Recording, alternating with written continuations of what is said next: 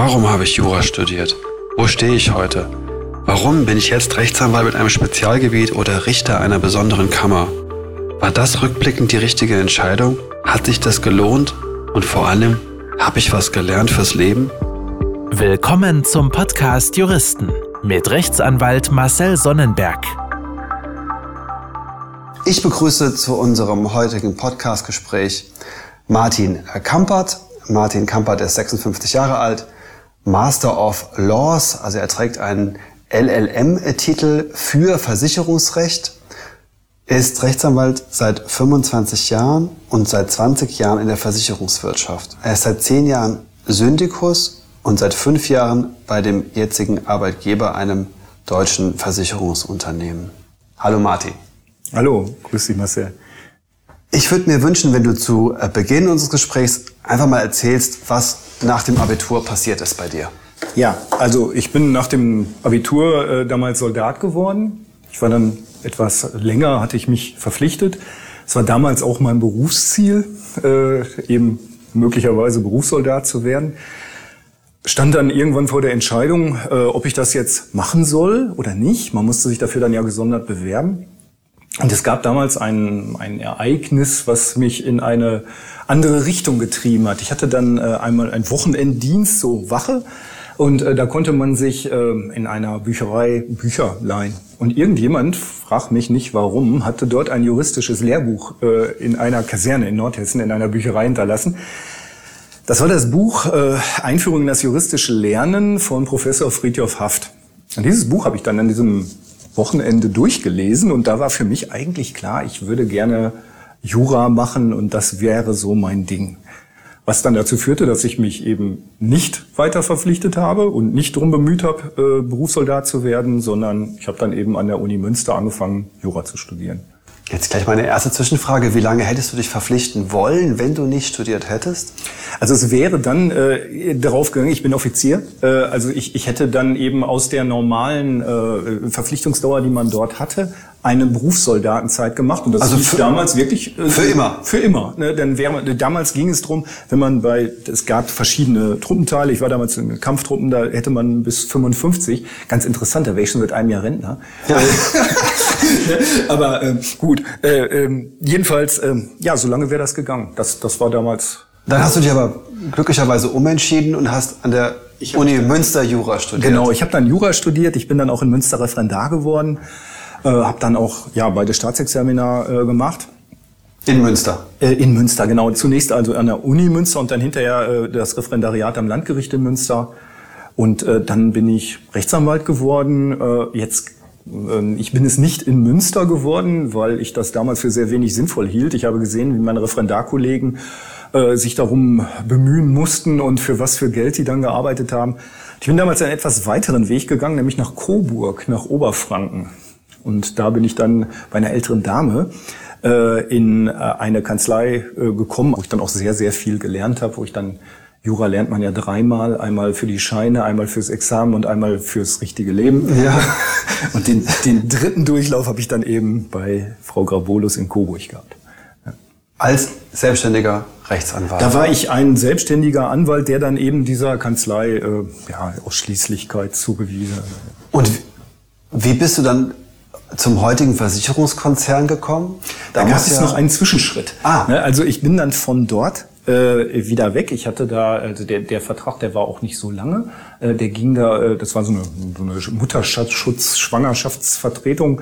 Äh, und ich bin dann, ähm, ich habe dann zunächst selber aufgemacht. Habe eine eigene Kanzlei gegründet in äh, einem kleinen Dorf im Sauerland. Äh, das war das liegt neben dem Dorf, wo meine Frau herkommt.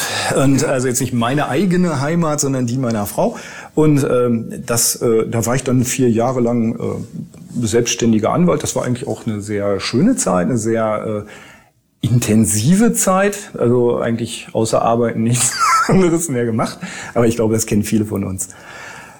Ja, und dann kam die Kurve. Du fragtest gerade, was hat mich bewogen, davon dann wieder abzugehen? Ja. Und zwar äh, hatte ich damals oder hatten wir damals einen Nachbarn, äh, einen, einen netten Menschen, äh, der mit seiner Familie nebenan wohnte und der hatte eine Agentur einer großen Versicherungsgesellschaft. Mit dem kam ich natürlich abends öfter mal ins Gespräch äh, und ähm, der stellte mir dann so Fragen, so von wegen, äh, wie ist das eigentlich und meinem Kunden ist Folgendes passiert und so. Ne? Und dann sagte der irgendwann, äh, ja sag mal, darf ich dir den mal vorbeischicken? Äh, ja klar, ne, kannst du machen. Ne? Und dann schickte der mir seine rechtsschutzversicherten Kunden, die dann bei mir Mandanten wurden. Ähm, der hatte auch oft einfach eine Frage mal. Und meine Maxime war immer, solange ich mir nichts aufschreiben muss, ist das alles in Ordnung. Solange ich das alles aus der Hand sagen kann, ähm, will ich dafür auch nichts haben. Das ist einfach eine, eine unter Freunden. Dann machen wir das pro bono. Dann machen wir das pro bono, pro bono genau. Ja, ne? Sehr schön. Und das war dann auch ganz witzig, weil mich dann ähm, irgendwann auch dessen Kollegen ansprachen. So von wegen, äh, dürfen wir sie auch mal was fragen. Ja. Äh, und so kam ich jetzt immer weiter ich sage jetzt mal in diese Versicherungsszene hinein. Ne? Und äh, hatte jetzt also immer mehr äh, Mandanten, die aber jetzt eigentlich ganz normale Mandate hatten, äh, die dann aber auch weit überwiegend natürlich rechtsschutzversichert hatten, äh, waren und so, also, wo im Grunde nur der Zugangsweg über die Versicherung war. Äh, wobei der jetzt auch nicht die Versicherungsgesellschaft jeweils den Weg bildete, sondern der Agenturist. Ja. Ne? Und äh, so kam ich dann äh, näher da dran. Kann man so kurz anreißen, was du heute machst bei der Versicherung? Ja, seit fünf Jahren ähm, bin ich jetzt hier in im Raum Frankfurt ähm, tätig und äh, ich leite äh, die, die Abteilung für äh, Haftpflichtschäden äh, und äh, habe aber, weil es ein äh, mal, eher mittelgroßer Versicherer ist, äh, ich bin hier Syndikusrechtsanwalt, ich habe also äh, äh sehr viel weitergehende äh, Aufgabenbereiche als jetzt äh, die, diese Gruppe alleine. Also ich mache äh, zum Beispiel besondere Vertragskonstruktionen, die wir machen mit, das nennt man Bordereau-Partnern. Äh, also manchmal kennt man das, dass man Versicherungsschein hat, da steht jetzt irgendeiner oben drauf. Hinten drauf steht aber, Risikoträger ist der XY-Versicherungsverein mhm. oder sowas. Ne? Das sind Bordereau-Verträge zum Beispiel oder Belegschaftsgeschäft. Äh, große Automobilkonzerne äh, haben für ihre Belegschaft Versicherungsprodukte die natürlich, die sind nicht selbst Versicherungen, sondern das sind dann wir im Hintergrund. Und diese Verträge, die mache unter anderem ich. Dann, äh, also ich, ich fahre jetzt nicht zu denen und verhandle die, äh, sondern ich schreibe das in Jura und in Bedingungen und in Vertragstext, äh, was da sein muss. Es gibt da versicherungsaufsichtsrechtliche Anforderungen. Es gibt, äh, ach, äh, es gibt jede Menge Dinge, die man dabei beachten muss. Es gibt natürlich das große Thema Datenschutz. Das habe ich vor zwei Jahren auch noch gemacht. Ich bin Datenschutzbeauftragter, also ich habe so eine Prüfung abgelegt äh, für unseren Bereich. Ähm, ich mache äh, Bedingungswerke, wenn wir neue äh, ähm, äh, Produkte, Tarife rausbringen. Die schreibe ich selbstverständlich nicht alleine, sondern die mache ich mit den Produktmanagern zusammen. Äh, aber das, das ist ein sehr partnerschaftliches Zusammenarbeiten und das ist sehr zweckmäßig, wenn man weiß, was da geregelt ist und nicht nur Jura kennt. Ne? Und ähm, dann mache ich auch, äh, also wenn wir zum Beispiel neue Versicherungskonzepte planen, äh, begleite ich diese ganzen Sachen natürlich auch. Das heißt also, alles, was mit Jura zu tun hat in dem Bereich und mit Versicherungsrecht, äh, das fällt in mein, mein Ressort. Es hört sich sehr umfangreich an, wenn man das mal so sagen darf. Ist das auch. Kannst du, Kannst du denn, kannst du denn rückblickend sagen, dass das eine gute Entscheidung war, zur Versicherung zu gehen oder die, die, den Bogen zur Versicherung zu spannen? Oder würdest du sagen, ach, ich wäre doch lieber Anwalt geblieben? Nein, ich glaube, die Entscheidung ist rückblickend richtig gewesen. Ja. Also die, die, äh, die hat äh, sehr viel, ähm, wie soll ich mal sagen, die hat innere Sicherheit, innere Ruhe gebracht. Äh, sie gibt mir die Möglichkeit, ich sag mal, die, die Kraft auf die Erde zu bringen. Ich äh, muss jetzt nicht warten, bis ein Mandat kommt, äh, was zu dem passt, was ich gut kann. Mhm. Und äh, mein, meine Kenntnisse sind sehr speziell da. Das heißt also, der, der, das wird nicht überall nachgefragt.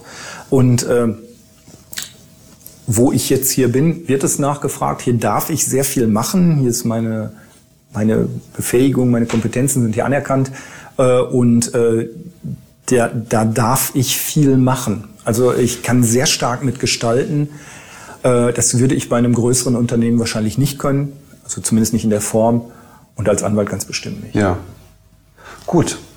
Hört sich spannend an, der Lebensweg, muss man wirklich ja, sagen. Ne? Ja. Und mal was anderes. Ja, das ist richtig. Jetzt zu, zu dem kleinen Aufhänger meines Podcastes. Natürlich will ich von jedem Gast einen Fall hören, der ihm im Gedächtnis geblieben ist oder der dem Zuhörer irgendetwas Besonderes mitgeben kann. Kannst du uns einen Fall schildern?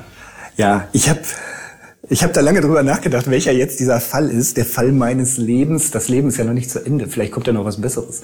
Aber ähm, ich habe einen Fall, der mich damals sehr äh, bewegt hat, der in mir auch Sachen äh, ausgelöst hat. Das war jetzt weniger, äh, dass ich in, in emotionaler Weise, sondern eigentlich in, in einer Art Erkenntnis, die da in mir aufkam. Und zwar äh, trat irgendwann mal, das war übrigens auch eine Sache aus der normalen anwaltlichen Tätigkeit, äh, ein früherer Bundeswehrkamerad an mich heran, der bei der, damals schon in der Versicherungswirtschaft war. Und der war äh, Versicherungsvermittler geworden äh, und diese Leute sind äh, nominell oder waren damals nominell äh, Handelsvertreter nach 84 HGB äh, und die fanden sich, also er fand sich mit drei weiteren befreundeten Kollegen in einer Situation, mit der er nicht zufrieden war, äh, wo er sich sehr, sehr stark eingeschränkt war. Er sah sich also kein bisschen mehr als Selbstständiger. Dann habe ich mich mit denen ausgetauscht darüber, so von wegen, was, was habt ihr denn da jetzt eigentlich? Und haben mir da von denen mal Pläne vorlegen lassen, was die vorgegeben bekommen haben. Wann mussten die wo sein? Die kriegten konkreteste Zeitpläne vorgelegt, die hatten konkrete Vertriebserwartungen, äh, die kriegten Ärger, wenn sie dem nicht folgen konnten, die mussten sich abmelden, wenn es nicht ging. Äh, und das sind alles so Dinge, die passen jetzt nicht so zum Bild des Selbstständigen. Das passt eher zum Bild des Arbeitnehmers. Genau. Und damals gab es noch, inzwischen ist das alles gesetzlich geregelt. Es gibt auch äh, eine andere Regelung äh, heute. Früher war das so, dass diese diese Scheinselbstständigkeit äh, einfach noch so Kriterien hatte, wo man dann einige von erfüllen musste und sowas. Jedenfalls äh, habe ich dann äh, mit denen gesprochen, habe mir überlegt, was kann man für die machen und habe denen dann äh, vorgestellt, dass man eine Statusklage erheben könnte. Statusklage, also Feststellungsklage beim Arbeitsgericht, äh, festzustellen, dass sie in Wirklichkeit Arbeitnehmer sind, unabhängig davon, wie ihr Vertrag jetzt nominal heißt, weil er einfach anders gelebt wird. Ich wusste, dass es schwierig werden würde äh, und dass ich einen, Gegner habe, der ganz andere Ressourcen hatte, als ich sie habe. Äh, ich war damals mit meiner Sekretärin allein in der Kanzlei. Also da, da, äh, ich hatte also keinen anderen Anwalt mehr äh, neben mir, den ich da hätte was fragen können, an den ich etwas hätte weitergeben können. Um das Ganze ein bisschen abzukürzen, wir haben diese Statusklagen erhoben. Das Ganze spielte im Grenzgebiet Nordrhein-Westfalen zu Niedersachsen, sodass sich einige von denen, je nach ihrem Wohnsitz, äh, dann äh, beim Landesarbeitsgericht Hamm, andere beim Landesarbeitsgericht in Hannover äh, wiederfanden. Äh, und äh, wir haben also die, die arbeitsgerichtlichen, landesarbeitsgerichtlichen Sachen jeweils gewonnen. Äh, es war eine sehr intensive Zeit. Die gegnerische Kanzlei hatte hässliche Angewohnheit, muss ich sagen. Die haben also so 40-seitige Schriftsätze abgekippt am Vorabend des Termins. Äh, und ähm, manchmal konnte man diese Sachen auch dann auf zwei Seiten beantworten. Äh, und äh, das war so eine David- und Goliath-Situation. Ja. Äh, meine damalige Sekretärin hat gesagt, äh, das ist eine Kanzlei, die reiten morgens zum Dienst. Also ich glaube, jeder Jurist kennt sowas, äh, wo dann Professor von was weiß ich äh, ja. in der Binnenalster ist. Ne?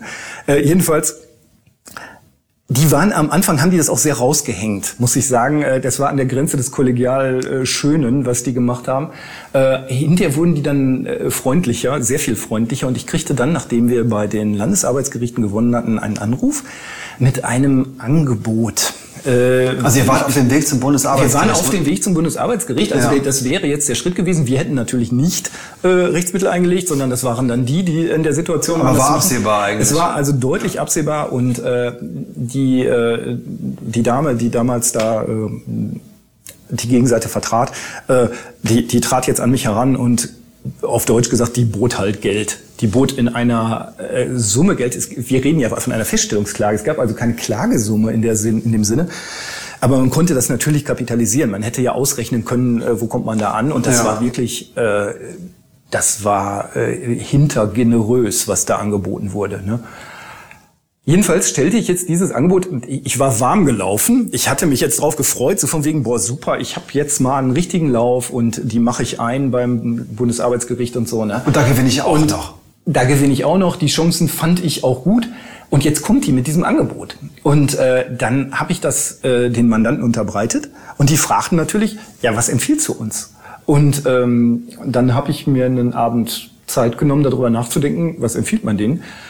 Ja, und dann habe ich eine ganz große Lehre gezogen. Äh, ähm, Jura ist nicht das Ziel, Jura ist das Werkzeug zum Ziel.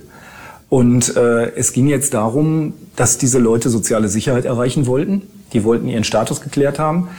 Die haben natürlich, waren diese, diese großen Abfindungen äh, verknüpft mit einem Aufhebungsvertrag. Die hatten aber inzwischen auch neue Sachen. Das heißt, die konnten ihre soziale Sicherheit herstellen.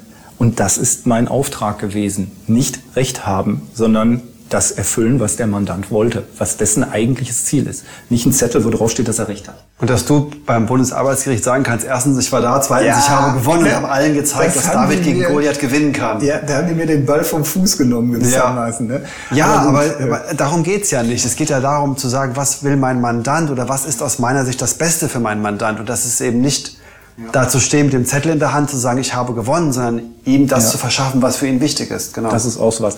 Diese Erkenntnis hilft mir noch heute, wenn wir, äh, weiß ich, in, in Verhandlungen treten bei Personenschäden. Äh, es gibt zum Teil hässliche Dinge, äh, weiß ich, der Hundebiss ins Gesicht eines jungen Mädchens äh, oder Verbrennungsschäden und äh, Verletzungen dieser Art.